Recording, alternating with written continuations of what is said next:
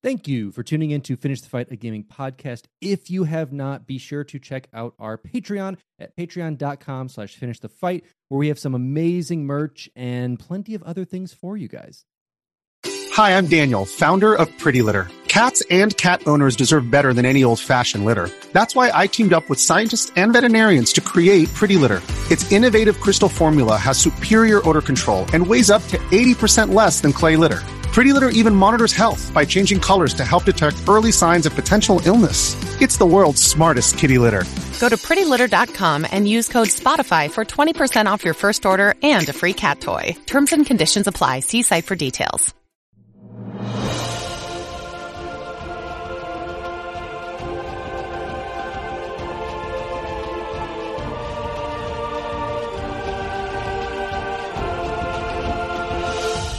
Welcome back to Finish the Fight, a gaming podcast. where we produce and develop the highest quality gaming research in podcast form. I am your host, Alex Kendall, And I'm your host, Derek Baker. and today we're heading back to the old Wii, the old wiggity waggity Nintendo Wii. Stop saying we. This is a And that's safe for work podcast. Stop saying we. And wiggly. listen, listen. The little piggy didn't go wee wee wee all the way home for us to not talk about one of the greater, I don't know if the greatest, I might say the greatest games on the Wii. Um, and of course, we're going back to the old Nintendo family talking about Super Mario Galaxy. Super Mario Galaxy was a ton of fun, man. I do think it was one of the greatest games on the Wii. And I think that it really did a great job highlighting how the Wii could be not only an interactive console, but a decent co op console. This was sort of Mhm. like the dream scenario if you ever had the little brother that was sitting beside you, watching you play video games. You could say, Hey, buddy, you want to grab another Wii remote and we could play together. And in the old days, you used to have to pretend like, oh, yeah, man, great job. You're doing all this stuff. But in this new Super Mario Galaxy, they actually could be doing stuff and pointing the controller at the screen and taking advantage of that. So it was taking the Wii's, you know, initial concept of being like a motion sensor, very interactive, physically interactive console and applying it to more traditional style games. And it seemed like the Nintendo specific IPs were really the only ones to nail that down.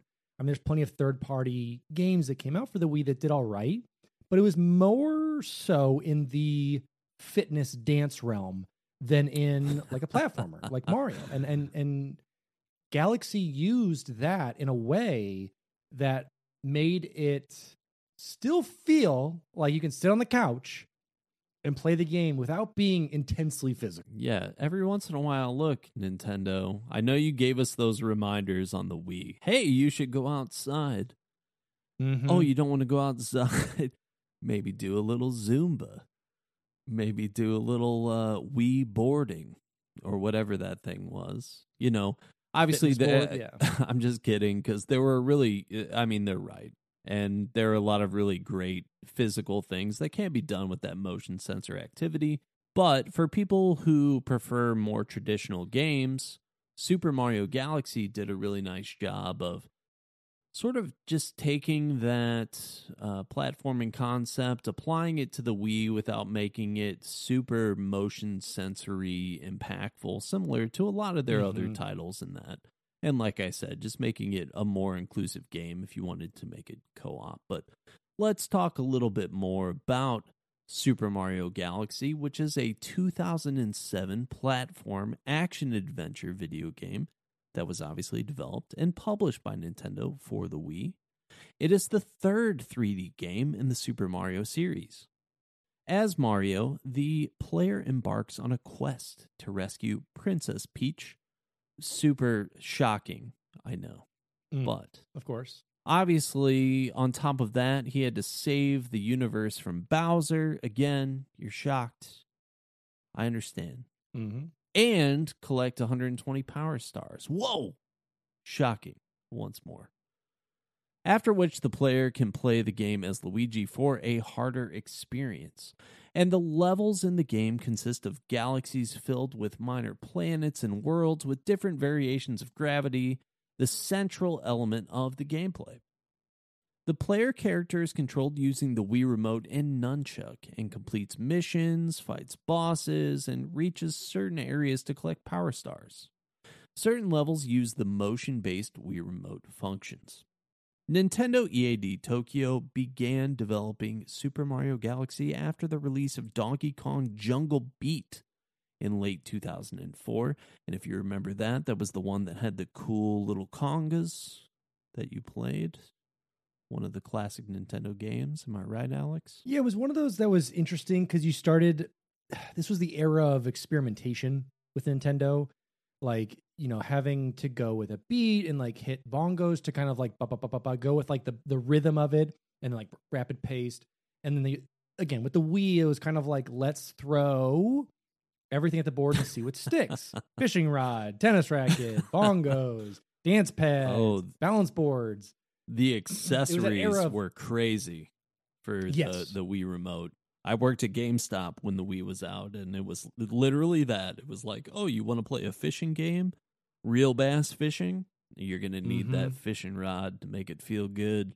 That thing's not going to be weighted right. You got to have it. So yeah, Yeah, you're absolutely that, right yes. though. It was it was a weird experimental time for sure. Mm-hmm. When Shigeru Miyamoto suggested that Nintendo should commission a large scale Mario game, the concept for the use of spherical platforms originated from ideas used in Super Mario 128, a GameCube tech demo shown at Nintendo Space World in 2000. Nintendo aimed to make the game appeal to players of all ages, and the team had more freedom in designing it compared to other Super Mario games because of the outer space setting. The soundtrack was composed by Mahito Yokota and Koji Kondo, using a symphony orchestra for the first time in the series. Super Mario Galaxy was a critical and commercial success, hailed as one of the best games in the series and one of the greatest video games of all time. At the time of its closure in 2019, Super Mario Galaxy was the highest rated game of all time on review aggregating site Game Rankings. It received outstanding critical acclaim, citing the game's graphics, gravity mechanics, and level design, soundtrack, setting, and story. It won several awards from top gaming publications, including multiple Game of the Year titles, and became the first Nintendo title to win the BAFTA Award for Best Game. The game is the ninth best selling Wii game worldwide with sales of 12.80 million.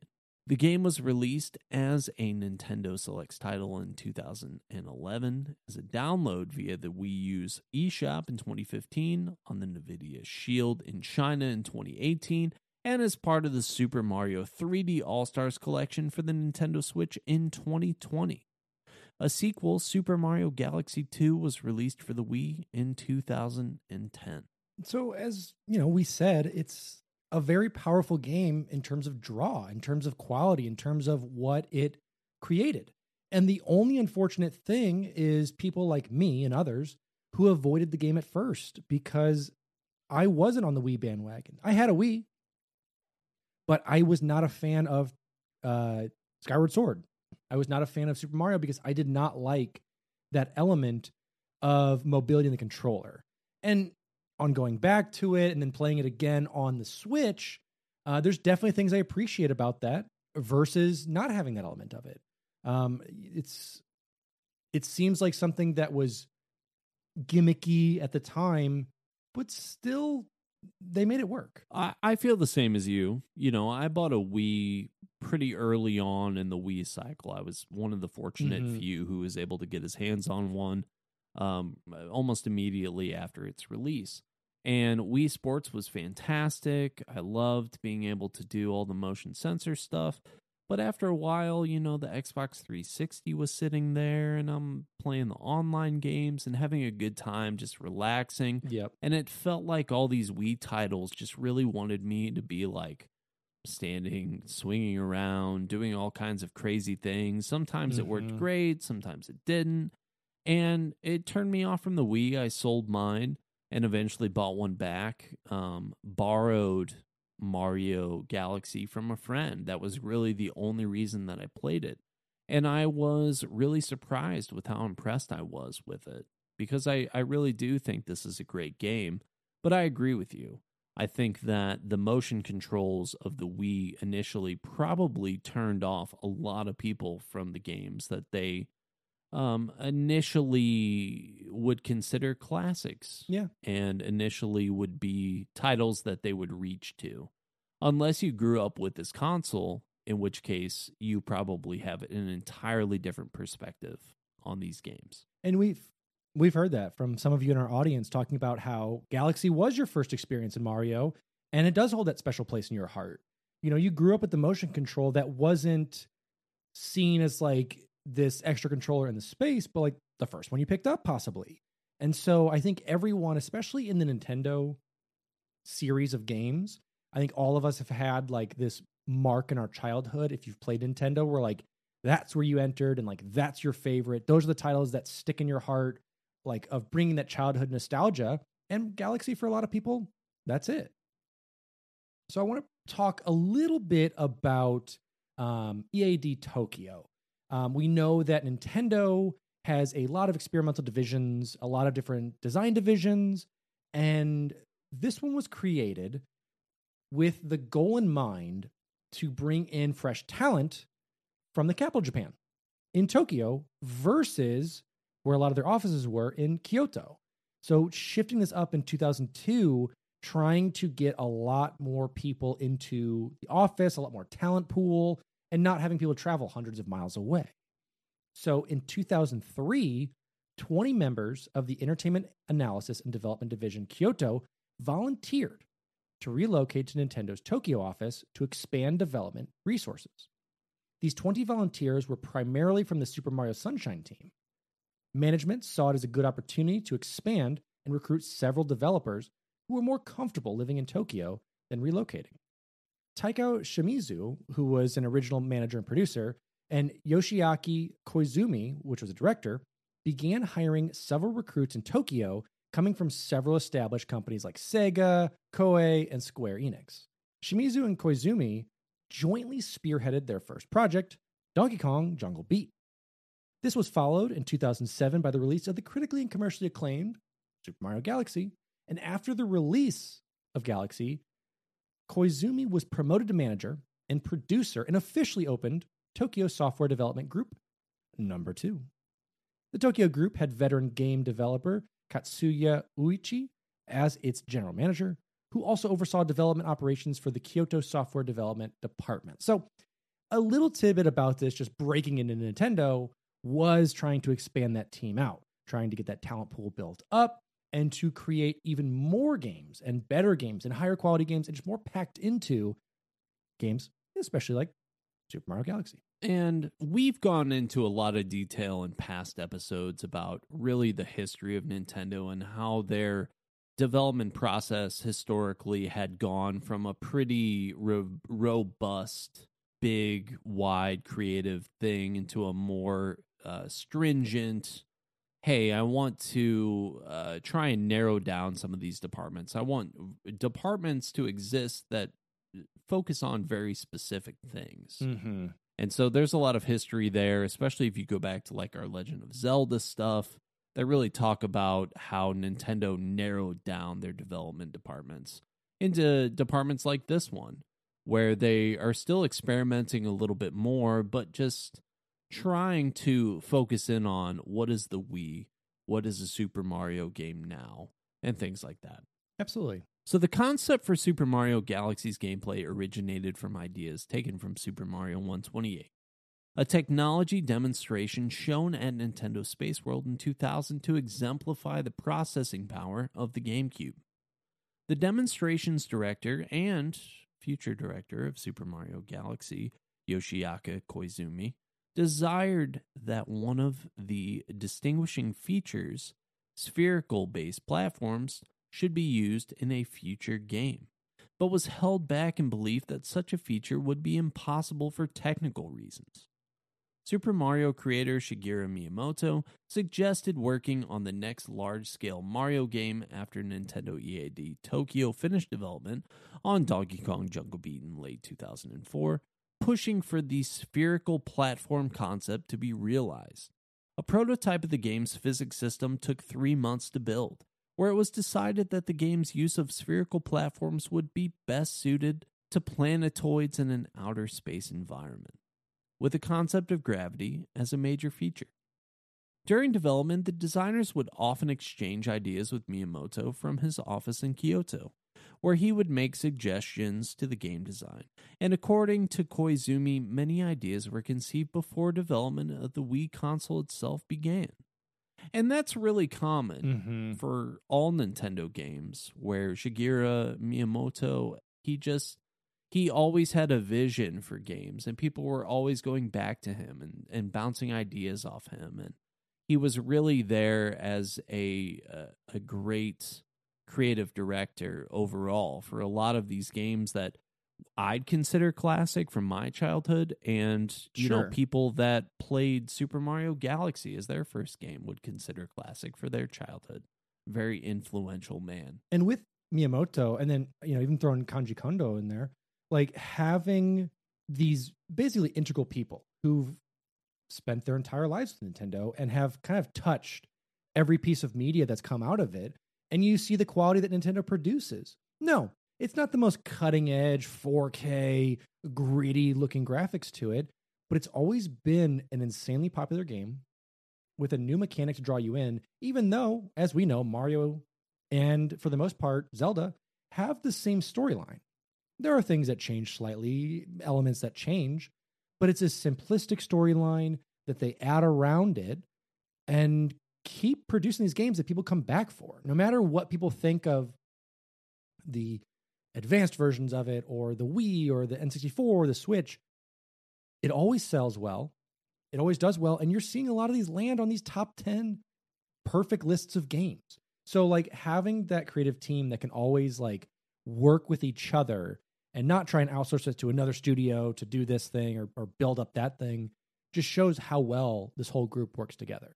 You're absolutely right that those games parallel each other, especially in story. Mm-hmm. The one big difference that I could think between like a Super Mario title and a Legend of Zelda title going on early is that one was a lot about jumping and one was like, you can never jump. You're never Yep. going to be able to jump. Maybe they thought of that as like a conscious decision. They're like, we have this game where guys are able to just jump off cliffs and stuff and jump and achieve impossible heights and go into the clouds. But what if there was this other game where you can't jump at all?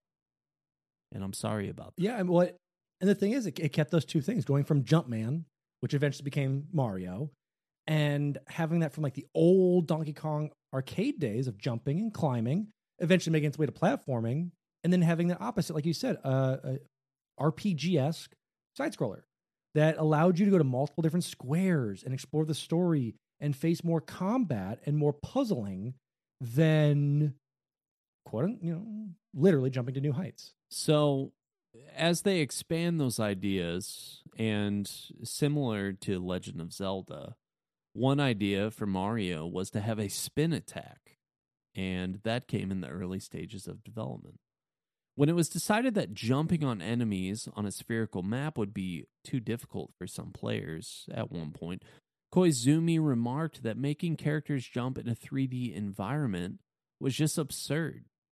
And I sort of agree with that sentiment, Mm-hmm. especially on the spherical space. Takao Shimizu, the game's producer and programmer, noted that the most basic action in a 3D action game was to simply run and concluded that the easiest way to attack was to spin, not jump. Prior to the development team shifting focus on the Wii and realizing the potential of its different controls, the spin attack was originally planned to be executed by swiveling the analog stick on the GameCube controller. The spin was initially activated via rotation of the Nunchuk's control stick, but after motion sensing was confirmed to be implemented in the Wii remote, the spin was changed to be activated through shaking the latter. Nintendo president Satoru Iwata wanted to prioritize the game's fun factor by giving the player a sense of achievement after they have completed a difficult task. Iwata noted an increasing number of consumers giving up during a video game and thus wanted Super Mario Galaxy to appeal to that audience. In response, the development team created a co op mode, which allowed one player to control Mario whilst the other controlled the pointer with the Wii Remote, therefore enabling lesser experienced players to enjoy themselves in the game, a la what Derek was talking about at the beginning of this episode the little brother mode. Exactly. The development team wanted the game to be enjoyed from the ages of 5 to 95.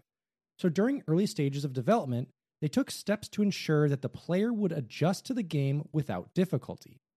However, Miyamoto thought that it was too easy and lacked insensitivity, asserting that a game loses its excitement when it is made unchallenging.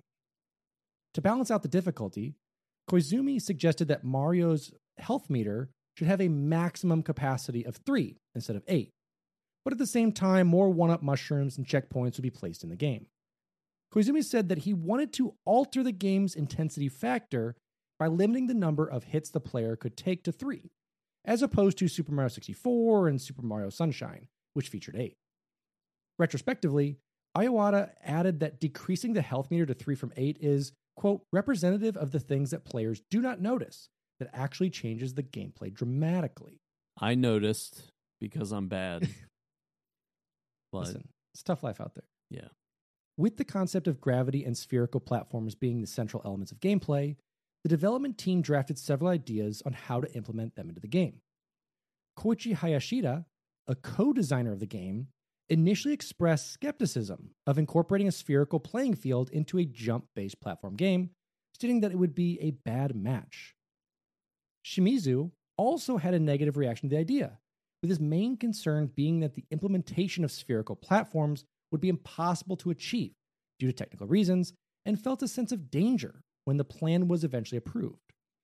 However, once Shimizu started debugging the game, he realized that the experience felt totally refreshed and thought that he was playing a game like nothing that's come before it. Futoshi Shirai, the game's level designer, stated that unlike Hayashida and Shimizu, he had a positive impression of the new gameplay elements. Shirai liked the idea of being able to run on different types of planetoids and came up with designs such as planets in the shape of ice cream and apples. Because the game was in outer space, the team could devise ideas that would have otherwise been hard to implement in other Super Mario games. Shirai said that the benefit of working with a spherical shaped world was that they could design and discover new things, with Kenta Motokura, the game's artist, similarly stating that the player would be continuously enjoying their adventure by traveling to new planets. Koizumi appreciated the free and open feel of developing the game, saying that it enabled the team to make the game more fun for the player. You know, not having those constraints of past Mario games of needing specifics on one, what's going to happen, but two, allowing those artists to roam free and create basically new ideas.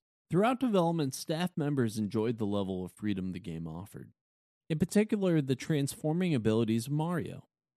Iwata noticed that Mario's Bee suit was popular with women, and also stated that the titular character's other suits were designed to add variations to the gameplay. According to Hayashida, the idea to include transformations in the game came from Koizumi. One of the female members of staff who worked on Super Mario Galaxy wrote a note saying, I want to be Mario, when asked by Koizumi what they wanted to transform Mario into. That's to, to be clear, I want like a honeybee Mario, not I want to be Mario. That could be Exactly. misinterpreted. but Shirai stated that the development team always discussed their ideas together and devised ways to incorporate an idea into the game and make it more entertaining. Iwata concluded that having the game take place in space was advantageous, as it was flexible enough to accommodate a wide range of ideas. After development was finished, the team reflected that the fundamental part of a Super Mario game was to make the player think about how fun it was to play the game itself, rather than simply finishing it. To accomplish this, Koizumi made sure that there were certain areas of the game which could be enjoyed by all types of people, including children. Shimizu added that Super Mario Galaxy's ulterior motive was to have everybody gather around the TV, as he felt that a game starring Mario was not necessarily something which could be enjoyed by playing alone. The game was made to support six different save files. Shimizu liked the idea of one player looking at the progress of another player and seeing how they compared against their own. Iwata stated that when the first Super Mario game was released, there used to be many more people gathering around the television who would enjoy watching the gameplay experience.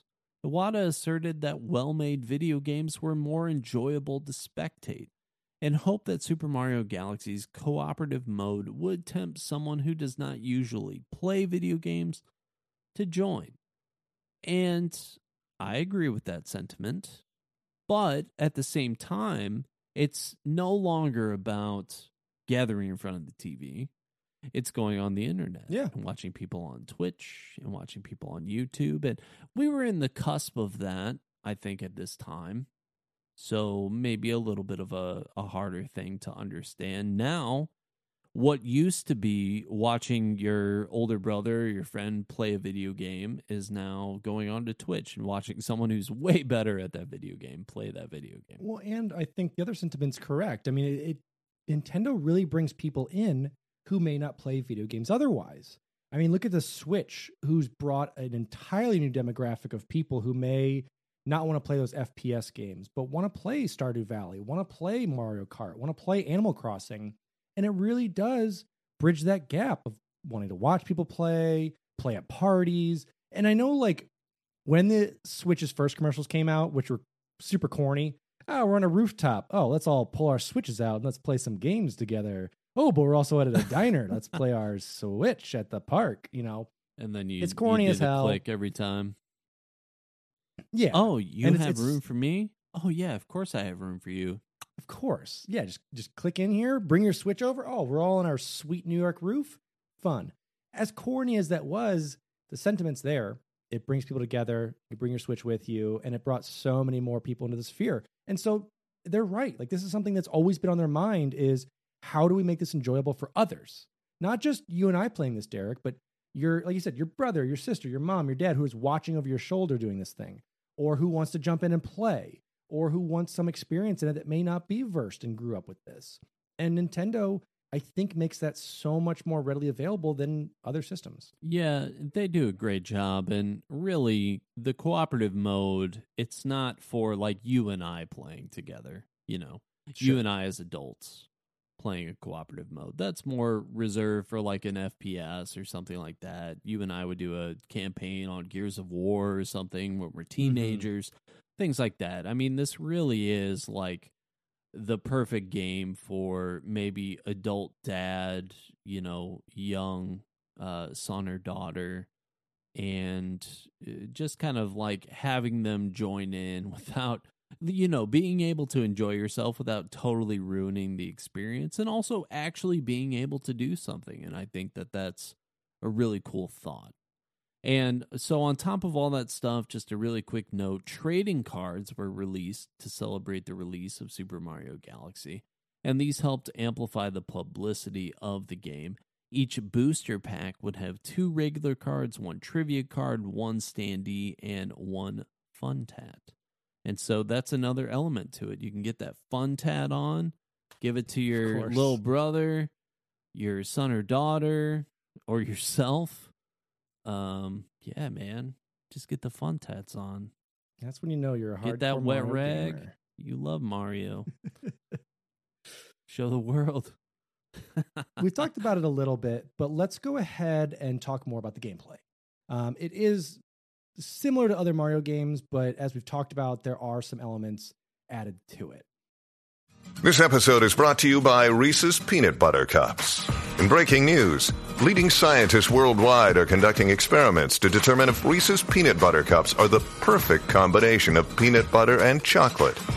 However, it appears the study was inconclusive, as the scientists couldn't help but eat all the Reese's. Because when you want something sweet, you can't do better than Reese's. Find Reese's now at a store near you. When you need mealtime inspiration, it's worth shopping Kroger, where you'll find over 30,000 mouthwatering choices that excite your inner foodie. And no matter what tasty choice you make, you'll enjoy our everyday low prices, plus extra ways to save, like digital coupons worth over $600 each week. You can also save up to $1 off per gallon at the pump with fuel points. More savings and more inspiring flavors make shopping Kroger worth it every time. Kroger, fresh for everyone. Fuel restrictions apply. So, Super Mario Galaxy is set in outer space, where Mario travels through different galaxies to collect power stars earned by completing missions, defeating a boss, or reaching a particular area. Each galaxy contains planetoids and orbiting structures for the player to explore. Each astronomical object has its own gravitational force, allowing the player to completely circumnavigate the planetoids, walking sideways or upside down. The player can usually jump from one independent object and fall towards another one nearby. Although the main gameplay is in 3D, there are several areas in the game in which the player's movements are restricted to a 2D space. The game's main hub is the Comet Observatory, a spaceship which contains six domes that provide access to most of the game's 42 available galaxies, with each dome except one holding five.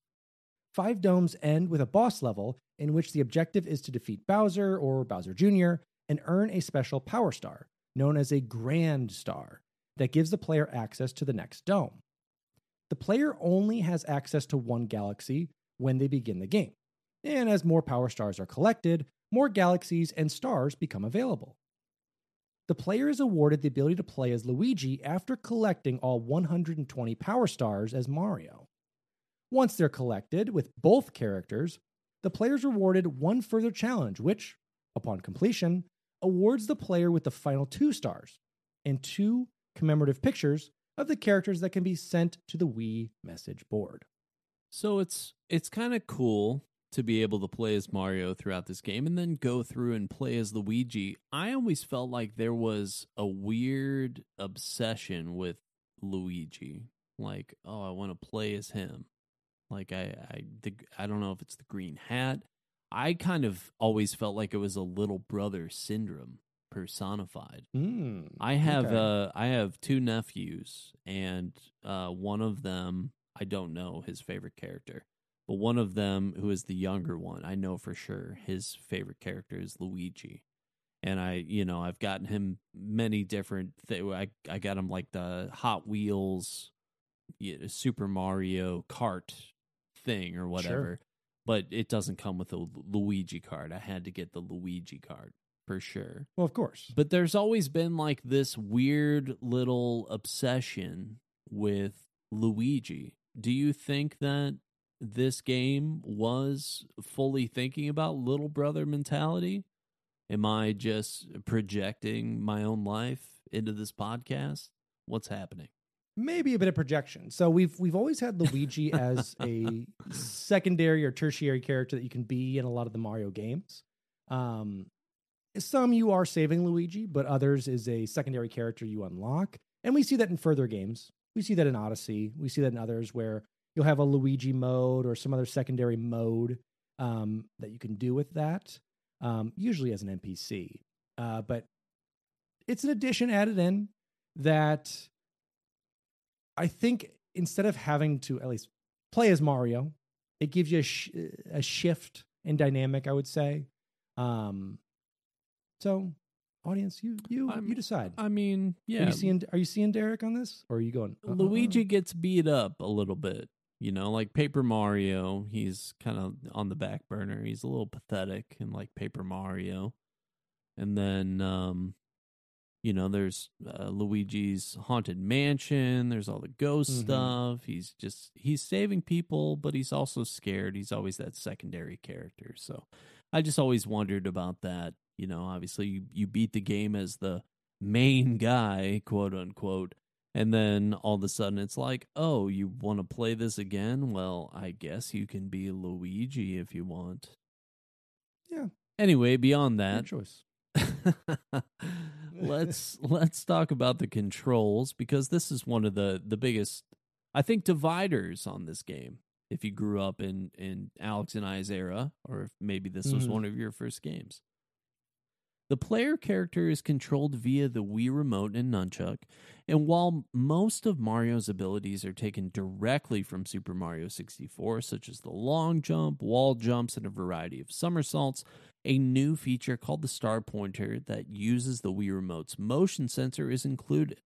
It is a cursor that appears when the Wii Remote pointer is pointed at the screen, and the Star Pointer is used to pick up special konpeito shaped objects called starbits, which can then be shot to stun enemies, manipulate obstacles, or feed hungry Lumas, which are star shaped sentient beings.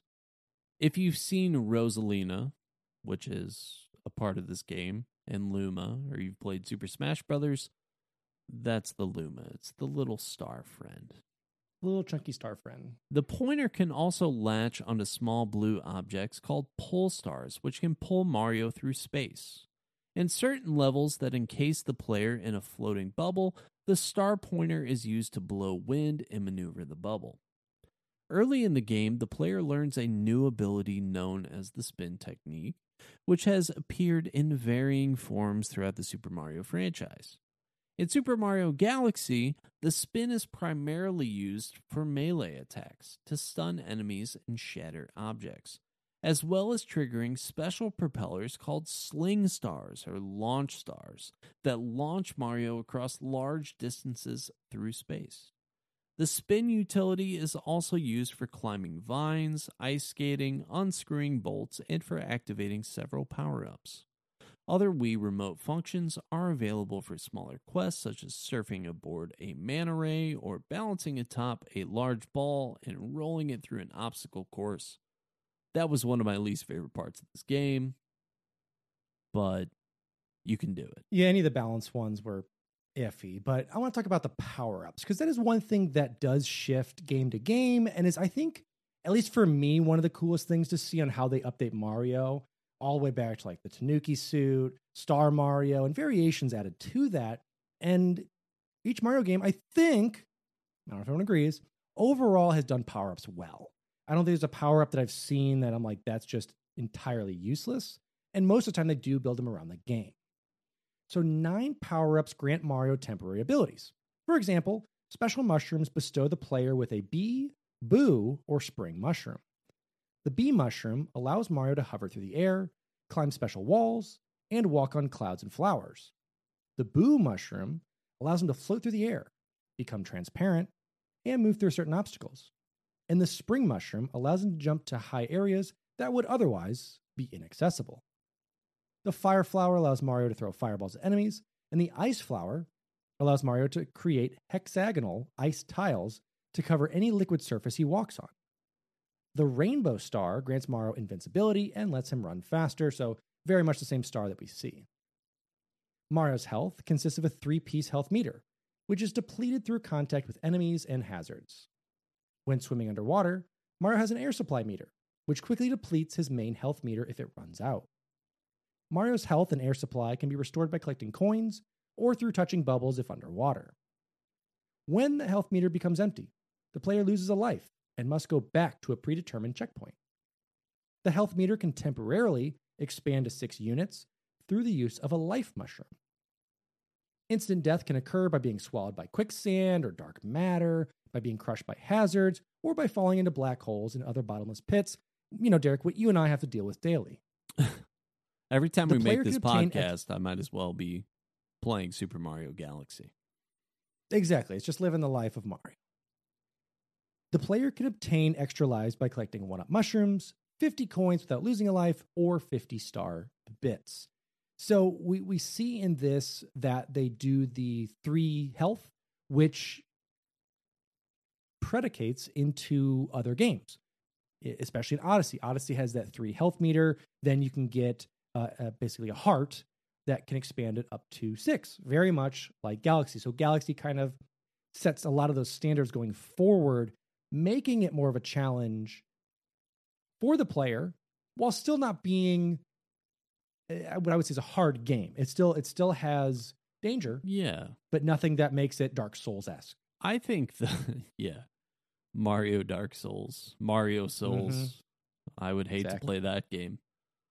um Three hearts, I think, is the the happy medium. To be honest, like uh, it was Yeah. basically two hearts if you played the all the old school side scroller games, and then when they did Mhm. the first 3D thing with Super Mario 64, it was really confusing how that life system worked because it's like you pick up coins and that heals you. You could just go underwater for a few seconds and all the, your life heals. I don't know Yeah. how all that stuff worked. I think that three mistakes is a good balance.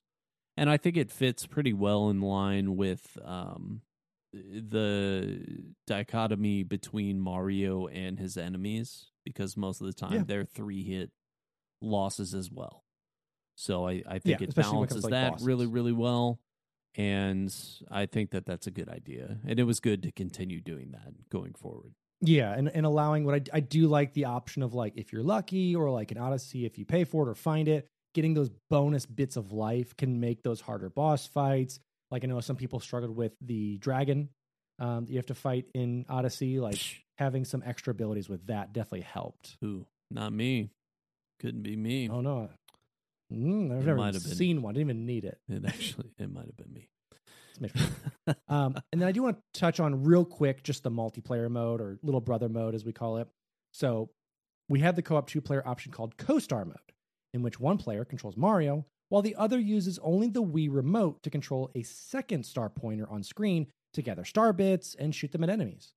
The second player can also make Mario jump, or the height of Mario's jump can be increased if the first and second player press the A button at the same time.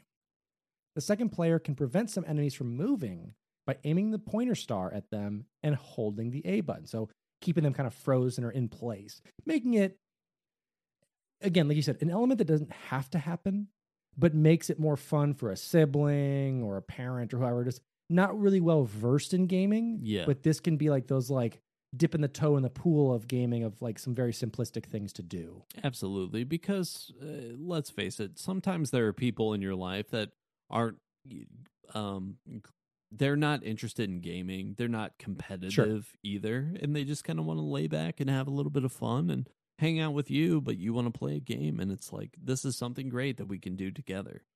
And I think that this particular thing gets carried over a little bit into like uh, I can't go an episode without mentioning Pokemon apparently, but uh like the Let's Go series where you can grab another Switch remote and you guys can throw Pokeballs together at the same time and it improves your catch chances and little things like that or you can battle together cool. at the same time.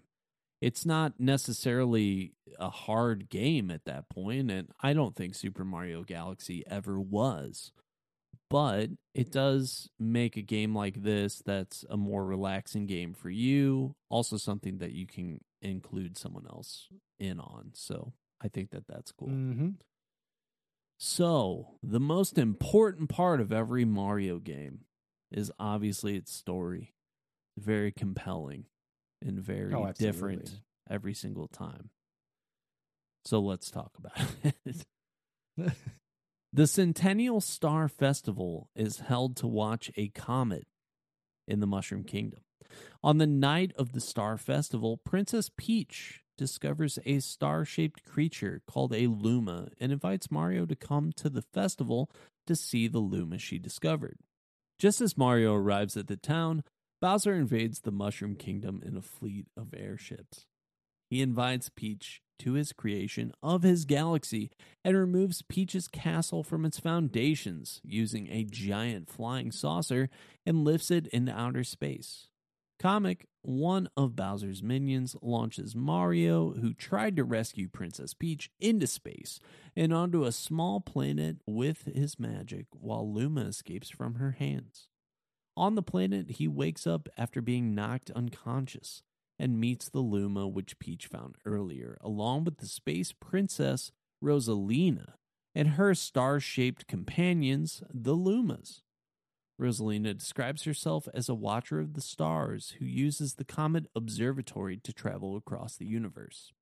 However, Bowser has stolen all of the power stars that act as the observatory's power source, rendering it immobile. Bestowed with the power to travel through space through one of the Lumas, Mario sets off on a journey across the universe to reclaim the Power Stars and restore power to Rosalina's observatory.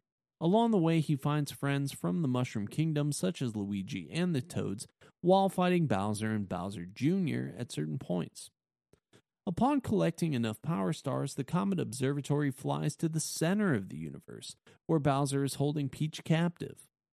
While confronting Bowser, Mario learns that he plans to rule the entire universe with Peach at his side. Mario defeats Bowser and frees Peach, but one of the galaxy's planets collapses on itself, becoming a supermassive black hole that begins consuming the entire universe. The Lumas sacrifice themselves and jump into the black hole to destroy it causing the black hole to collapse into a singularity, and the universe is recreated entirely as the singularity explodes in a huge supernova. Rosalina appears to Mario, revealing that dying stars are later reborn as new stars. So, not the saddest ending. When the universe is recreated, Mario awakens in the Mushroom Kingdom which was recreated in the supernova alongside Peach and Bowser, and he celebrates the new galaxy that has emerged in the skies. If the player collects 120 stars, Rosalina will thank the player and with the reborn Lumas leave aboard the Comet Observatory to travel the cosmos again. So, it's Super Mario 64 story, but Rosalina is Yoshi. Pretty much. Like it definitely. Uh, I don't want to say it, it. It's definitely more at stake than Super Mario 64 for Eh, sure. yeah, You know, well- a universe versus a kingdom. I think Uh, in Mario 64, Peach bakes you a cake. So, it's, Yes. what's, you know, Listen, if if, if we are going by pastry count, cake steak. Super. Yeah, cake steak right there. So uh, it is. It's it's a very. If you look at the bare bones, same story element seen through most of the Mario games, and as we advance on in video game and just in storytelling, um, that that does ever increase in terms of the. I don't want to say craziness, but the interestingness of the different worlds, planets, areas that you go to um, to achieve these goals for it. And Odyssey, I think, again, has the exact same story with a couple people kind of replacing Bowser Jr. and, and the, the bunnies. Um, but still a really cool uh, concept idea around it all. And that's really where Super Mario Galaxy was next gen Mario. It Yeah. really was the Mario that shifted to the ones we see later down the road. Yeah, it's you know we ma- yeah, I'm making fun of the story, but at the same time, if you actually play the game, traveling through those different worlds and like running through them as they're they really are these like 3D spherical objects that are kind of rotating with you and the Mm-hmm. you know the gravity of the situation uh, this is a summary of that story but actually playing through that story and the goals are the same it is different and it feels bigger and it feels like a more uh, grandiose approach to like the mario bowser dy- dynamic and maybe the in the same way that like the mcu suffers from its characters always have to be fighting a bigger bad guy. Yeah. Maybe Nintendo's characters have the same issue because you can't always have this be the end of the world universe type of situation. But uh, at the same time, you can and still create a fun game and still have the gameplay be fun and the story not be the most important part, especially in video games like this. So, Yeah, and almost creating different universes each time, which is great. Instead of having to follow linearness, we see a change in basically every Nintendo game, making that big bad the same type of big bad but different, episodic in a way of like a, a like an anime or a cartoon show might be. yeah, maybe he's paper, maybe he's in space, either maybe he's painting things on the wall, but at the end of the day, Mhm. he's Bowser. Egg, exactly. I don't think So he lays about eggs. this. That's oh, you're right. That is Yoshi. Yosh exactly. Let's talk about the uh, the usage of music in this because this is the first time we are having uh, a, a full instrumentation of it, a full change in the way they're doing it versus just having one person orchestrate it all. So during development, Mahito Yokota, who was in charge of the musical direction, originally wanted Super Mario Galaxy to have a Latin American style of music, and even had composed 28 tracks in that style. Latin American percussion instruments had already been featured in previous Super Mario installments, such as steel pans, bongo drums, and congas. For Super Mario Galaxy's theme, Yokota used Latin American instruments in a synthesizer to replicate the sounds featured in old science fiction films. The composition was approved by Yoshiaki Koizumi and the game's director and designer, but when Yokota presented it to the game's sound supervisor, Koji Kondo, he stated that it was no good. Ouch. When asked why his music was rejected, Kondo responded, quote, If somewhere in your mind you have an image that Mario is cute, please get rid of it. Incensed by the rejection, Yokota almost resigned from his job. But Kondo implied that Mario's character was cool and instructed him to try again. Dude, that's brutal. Koji Kondo comes to you and says, if you, he listens to your music and says, if you think that this Mario guy is cute, purge it from your brain. It's done. Like, that's, he's saying nothing about the music at all, but everything about Mhm. the music. That would be one of the Yeah. most offensive things as as a musician if someone came to me and said that. That would be one of the most offensive things that I could ever hear.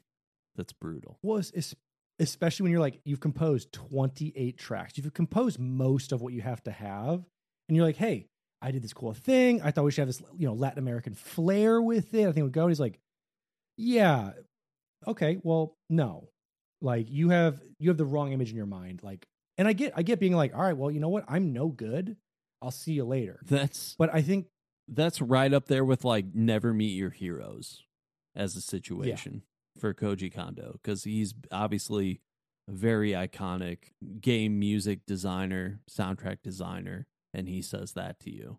It's like that could very quickly become like that guy is the worst. Yeah. But eh, you know, as as harsh as that is, like Kondo knows what he's doing, and he's like, "Listen, I'm not, I'm not putting you down. Mario's cool. Show me that." And so, according to Yokota, he was under the impression that Mario was suited for children, causing him to create cute music that would appeal to the targeted audience. Three months later, Yokota presented three different styles of music to Miyamoto. One piece had an orchestral sound, the other had pop music, and the last featured a mix of both orchestral and pop music. Miyamoto chose the orchestral piece, as it sounded the most space like. Yokota stated that Miyamoto chose the piece without knowing that Kondo had actually wrote it. In a retrospective interview, Satoru Iwata said that Miyamoto chose the music that sounded space like because he was looking for a sound that would express the game, in contrast to the tropical sounds of Super Mario Bros. Yokota revealed that he initially struggled to create music that sounded like a Super Mario game. But as time progressed, he declared that the songs he made for the game had become natural. To create a sense of variety with the soundtrack, Yokota and Kondo wrote pieces individually. Kondo composed five pieces for the game, whereas Yokota composed the rest. Kondo composed the pieces that Yokota specifically requested, as he thought that the game's soundtrack would, quote, end up all sounding the same if it were composed by one person. The game originally heavily utilized the Wii Remote speaker for all sorts of sound effects, but Masafumi Kawamura, the game's sound director, decided they were redundant when played in tandem with those from the television. Kawamura decided to restrict Wii Remote sound effects to those triggered by Mario's actions, such as hitting an enemy, feeling that it better immersed the player. The character's soundtrack features 28 orchestral songs performed by a 50 person symphony orchestra. Yokota initially had concerns whether or not orchestral music would fit in the rhythm of a Mario game, but thought that such music would make the scale of the game seem more epic. Kondo, on the other hand, believed if orchestral music were used, the player would be obligated to play the game in time to the music. To synchronize the soundtrack to gameplay, Kawamura utilized similar techniques he used to synchronize sound effects in The Legend of Zelda Wind Waker and Donkey Kong Jungle Beat, in which the game synchronizes MIDI data with streaming data, resulting in sound effects playing at the same time as background music. To make synchronization possible, the audio team requested the orchestra to perform at different tempos set with a metronome. Super interesting, super difficult. Um, that's really amazing. We- We see some of those elements actually really play out. I think when we get to new Super Mario Bros, when like the music's going and you hear ba ba in the background, like the enemies will in time Yeah. dance to it. So it adds that visual and sound element that even combines more of those elements in. And I get where Kondo's coming from, saying that like if you have orchestral music, you may feel like you have to play in time with that beat versus having like their old stuff of synthesizers and 8 bits and things like that that just had it go along with the game. I agree and disagree with that on different points. I mean, it, it kind of went from I have to create a musical soundtrack within a very, very small amount of data. You know, this wasn't Mhm. the Conker's Bad Fur Day of data where you had someone willing to devote most of the sound uh, to the memory. So it's it's definitely very different. I think that asking them to perform at different intervals and synchronizing it within the game has definitely carried over to the newer Super Mario Brothers titles, and especially like you're right in New Super Mario Brothers, where it's like a ba ba, and everything kind of speeds up or whatever, and all that stuff is really cool, and it it creates a fun dynamic for the music. Mhm. And I think it really helps you appreciate the music itself uh, because it's visually appealing as well. Where a video game is usually a video game first and a soundtrack second, uh, New Super Mario Brothers works in tandem in that regard. And Super Mario Galaxy as a soundtrack is fantastic. Definitely one of the best Mario soundtracks, if not the best Mario soundtrack. There are a few tracks, if I remember right. I have, uh, I think it's the the 25th anniversary edition of Mario that came with a bunch of songs from all the different eras of of Mario games, and I think there was some Galaxy stuff on there um, that was really really cool. So there's tracks out there. It's worth playing this game. It's worth listening to the soundtrack on its own, and the official soundtrack was released on January 24th in 2008. It was initially exclusive to Club Nintendo subscribers in Japan, although the soundtrack became available to European Club Nintendo members in November of 2008. The soundtrack was released in two versions the original soundtrack, which only contains 28 tracks from the game, and the Platinum Edition, which contains another 53 tracks on a second disc for a total of 81 tracks. In North America, the original soundtrack was included in a Wii console bundle alongside New Super Mario Bros. Wii in 2011. Maybe that's what I have, because I have that red Wii. So I maybe think, yeah, it was it was part of that, or it was part of. There's also that Super Mario Brothers Red, like 25th anniversary. yeah, the little box that comes with all the old Mhm. game, Mario All Stars, basically. yeah. I think came with that as well. I might have both. I might have it twice. I don't know. Listen, twice as nice. What they say. That's what they always say, Derek. Just I, I just wanted to listen to Super Mario Galaxy so much. twice as nice. anyway, let's let's as we wind this down, let's talk about the release versions. In the 1000th issue of Famitsu, Miyamoto expressed his interest in making a sequel to Super Mario Galaxy. The game was originally called Super Mario Galaxy More during development because I will say this, Nintendo not the greatest at titles, but It's not always know what? good. but it does let you know, Derek, it is Super Mario Galaxy with more. The localization is always, I think, pretty good. For all I know, in Japan, this was called Super Mario Galaxy More. I don't know. And I don't know how they'd respond to that. But yeah. The localization has always been pretty good. It's it's all right, but but, but Super Mario Galaxy more was initially going to feature variations of planets featured in Super Mario Galaxy. Over time, new elements and ideas were brought into the game, and it was decided that the game would be a full sequel. Super Mario Galaxy 2 was announced during the Nintendo conference at E3 2009, held in Los Angeles. It was released on May 23, 2010 in North America, May 27, 2010 in Japan, and on June 11, 2010 in Europe. The sequel has been met with as much critical acclaim as its predecessor and has sold 6.36 million copies worldwide as of April 2011. Super Mario Galaxy, as well as several other Wii games, were released for NVIDIA's Shield tablet in China on March 22, 2018, as the result of a partnership between Nintendo, NVIDIA, and IQE. I think that's how you pronounce it IQIYI. The game runs on the Shield via an emulator, but has interface and control modifications and supports for 1080p resolution. Due to the lack of motion controls on the Shield, some controls are remapped. For example, the on screen pointer is remapped to the right analog stick, and the button to choose a galaxy is remapped to the right trigger. The game is also included alongside Super Mario 64 and Super Mario Sunshine in the Super Mario 3D All Stars collection on the Nintendo Switch, and that was released on September 18th, 2020. And I picked up Super Mario 3D All Stars, and I was working my way through Sunshine, mm-hmm. which is Mm-hmm. a way harder game than the prior or the latter. And I really need to go back to that and, and finish up. It's the same. think, Super Yeah. Mario Galaxy. Yep, it's the same. I'm on Sunshine because that's one of my favorite Mario games of all time, and it is pretty darn difficult. It is challenging. Super Mario Galaxy has received critical acclaim, becoming the sixth highest rated game of all time on Metacritic, having an aggregate score of 97 out of 100 based on 73 reviews. On game rankings, it is the highest rated game with at least 20 reviews, having a 97.64% ranking on 78 reviews.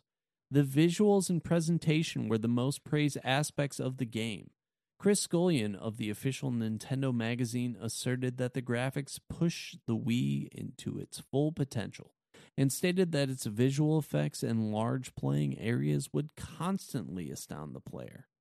Regarding the presentation, Game Revolution's Chris Hudak thought that Super Mario Galaxy was a next gen reincarnation of Super Mario 64, stating the game was polished, engaging, and evocative. The gameplay, in particular the gravity mechanics and use of the Wii Remote, was also praised. A reviewer from Famitsu commented on the game's tempo, believing it was abnormally good, and that the different variations in level design and difficulty gradually builds things up. Patrick Shaw from GamePro asserted that the new gameplay mechanics reinvigorated the Super Mario franchise, and summarized by saying it was the best title since Super Mario 64. The soundtrack and audio were well received by critics. Scullion believed it to be the best out of any Super Mario game, declaring that each track matches the environments featured throughout the game. Super Mario Galaxy has been a commercial success, selling 350,000 units in Japan within its first few weeks of sale. In the United States, the game sold 500,000 units within its first week of release, earning it the highest first week sales for a Mario game in the country at the time. The NPD group reported that 1.4 million copies of the game were sold in the US in December 2007, making it the highest selling game of the month, and that the game had become the fifth best selling game of 2007, with 2.52 million units having been sold since its release. After 13 months, it had sold 7.66 million copies worldwide, and by January 2010, the game had sold 4.1 million units in the United States, and by February, it had become one of nine Wii titles to surpass 5 million unit sales in the country. By the end of March of 2020, Nintendo had sold 12.8 million copies of the game worldwide, making it the third best selling non bundled Wii game and the ninth best selling Nintendo published game for the Wii. Super Mario Galaxy received Game of the Year 2007 awards from IGN, GameSpot, Nintendo Power, Kotaku, and Yahoo Games. The game was also perceived as the highest ranking title in 2007, according to the review aggregator Game Rankings. In 2008 of February, Super Mario Galaxy received the Adventure Game of the Year award from the Academy of Interactive Arts and Sciences at the 11th Annual Interactive Achievement Awards, now known as the DICE Awards.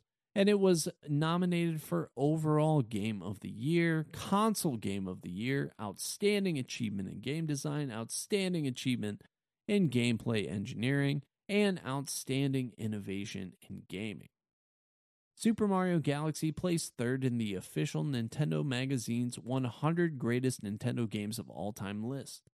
Guinness World Records ranked Super Mario Galaxy 29th in their list of top 50 console games of all time based on initial impact and lasting legacy. In their final issue, the official Nintendo magazine ranked Super Mario Galaxy as the greatest Nintendo game of all time. So you really see the impact that this change of play, this change of gameplay style, really skyrocketed this into innovation, into change, into how do you use this console that has been seen as gimmicky, that has been seen as like, hey, Wii Sports and that one Zelda crossbow game, and that's it. You know, as these games that have really pushed that motion idea. And I wouldn't say that they, they pushed the envelope with the motion idea on this, but implemented it in such a way that it smoothly integrates into this new element of gravity, planet hopping, 3D spherical worlds. And all of it works really well together. And as I said with Mario Galaxy 2, it leads into that as well, that did amazing and built on the predecessor to be an even better game and improve on some of those shortcomings, which there were really very few of it, that it improved in the second one. And so we've said a lot about it, but as always, Derek, let the people know why did we choose this game and what do you think of it? All the things that you just said.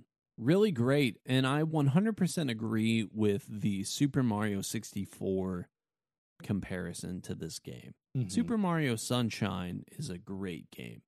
I have a lot of fun with that game, but it definitely has a very different dynamics. And I do find it very difficult in comparison to those two games because it's less platformer and more like mystery combined with action platformer Mhm. where these you know super mario 64 and uh, super mario galaxy were really mario at its core in the 3d setting Yeah. and i think that's why people trended more towards this game as being one of the greatest of all time versus sunshine that's not to say that people didn't also love sunshine because it is great but mario galaxy fits better in that traditional mold of mario in my opinion I would say so. so yeah. yeah. I I think that this game is great. I think that adding the gravity element, this is perfect for a platformer. Mhm. I think that's the best thing that they did. It's so simplistic.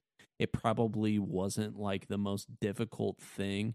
The mechanics that they added for the Wii remote, the little brother mode, as we're going to call it forever from now on, oh yeah. all those things made a really really great game as someone who grew up and loved super mario 64 and as someone who uh, loves nostalgia super mario galaxy hit a lot of those notes but they made them different and unique because to me uh, and maybe i'm rambling here to me super mario odyssey is more like super mario 64 in that I feel like I'm getting more of the nostalgia hits Sure. than I am new gameplay. And Galaxy is both new gameplay and nostalgia hits. And I love it. It's 9 out of 10 for me. What about you? Yeah, because each generation we get what I would call a core Mario game. Uh, Mario 64, uh, Galaxy, kind of Sunshine. Like that was the GameCube game we got. I would say it broke a little more of the mold to keep in that quote unquote like simplistic mainline platformer.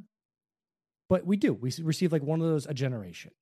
And I think Galaxy like you said, hits 64. 64, uh, both Ocarina of Time in terms of Zelda and in terms of Mario 64, are the cornerstones of that gameplay. Bring into the 3D realm, and we see, and both respectively, in Breath of the Wild and Odyssey. This is the next gen of that gen that we had way back when. It it it takes the simplicity of both those games in, in Odyssey and that, and adds some elements to it, adds a lot of elements to some of them, but keeps it very core at its base. And I think that's what Galaxy did for that generation in the Wii. It's different enough to not feel like Mario 64 on the Wii, but it's reminiscent of it, keeping the gameplay elements of your jumps, your your your tumbles, your triple jumps, all these other things, keeping those elements but adding to it. And I don't think we saw that in the Wii U era of trying to get new Super Mario Brothers Wii and Wii U. They were trying to be reminiscent of your side scrolly bits, and they were more for like your four player couch co op type stuff, and it was fun, but it didn't carry nearly as much weight as Galaxy did. And it was to different. me, the Wii U era is a it's a forgotten era. It is. It is. And it was an ex- it was an experimentation era where some of those games came to the Switch, like Mario Kart 8, um, that were ported over. And it was we were basically playing a beta. All the good stuff from Wii U is now on the Switch. Yeah, so and, it's- and we basically played the beta of the Switch. We were playing Yeah. kind of a, a a development unit of it is basically what the Wii U was. That skip in generation, we did not see something like this. And so for both Galaxy 1 and 2 to do so well and to be some people's first Mario games and succeed so well and so overtly compared to other games with that, it's a testament to it standing up, even being on the quote unquote gimmicky console for a lot of hardcore gamers. It brought so many more people into the gaming sphere. It brought so many more people to Mario. And I don't we wouldn't have a lot of what we have today in Nintendo if it wasn't for the Wii and even Wii U experimentation. This was an era of experimentation, what works, what can we do with these things, and eventually we get off of that motion control of it for the most part, but we take so much of the good that came out of that era and apply it to the Switch, and that's why the Switch not only being handheld and portable, but is such a dominant unit when it comes to these console games like that. So if I had to give it a rating, I would give it um, the Ice Cream Planet, which is really cool. Um, out of the planet where there's a mole going back and forth, and you have to like butt slam that thing because that's pretty cool. Um, out of Little Chubby Stars, because what's cuter than that? Um, out of um, basically Mario ending uh, life as is and creating an alternate timeline by a black hole um, supernovaing and destroying everything but recreating it. Um, um, some might see that as Mario as the true creator of his own universe. Out of ten. That's uh I agree with everything you said before you started rating it. Rating, But, yeah, no, I um, understand. The rating's perfect, but everything else was Yeah. Well, research for this episode was done by Alex Kendall and Derek Baker. The intro and outro music was composed and recorded by our friend Evan Barr, and our podcast artwork was given to us by our friend Aaron Shattuck. Beautiful people. Also want to thank those uh, beautiful people over at our Patreon. If you want to help us out, this is one of the biggest ways you can do it. We've got a lot of perks over there, including physical rewards, bonus episodes, post shows, our D&D adventure, our Minecraft server, and plenty more. And if you see something that you don't see, which I guess doesn't make any sense, but if you do and you don't, let us know. Like we're always trying to improve this thing for those who support us and who want to support us. Um, and we want to thank a select few today with Sky the Bear, Mr. Choff, Nick Hyman, Mick Chief, Climbing Spork, Mr. 1898, and Lee Tom John. So thank you all so much for the support.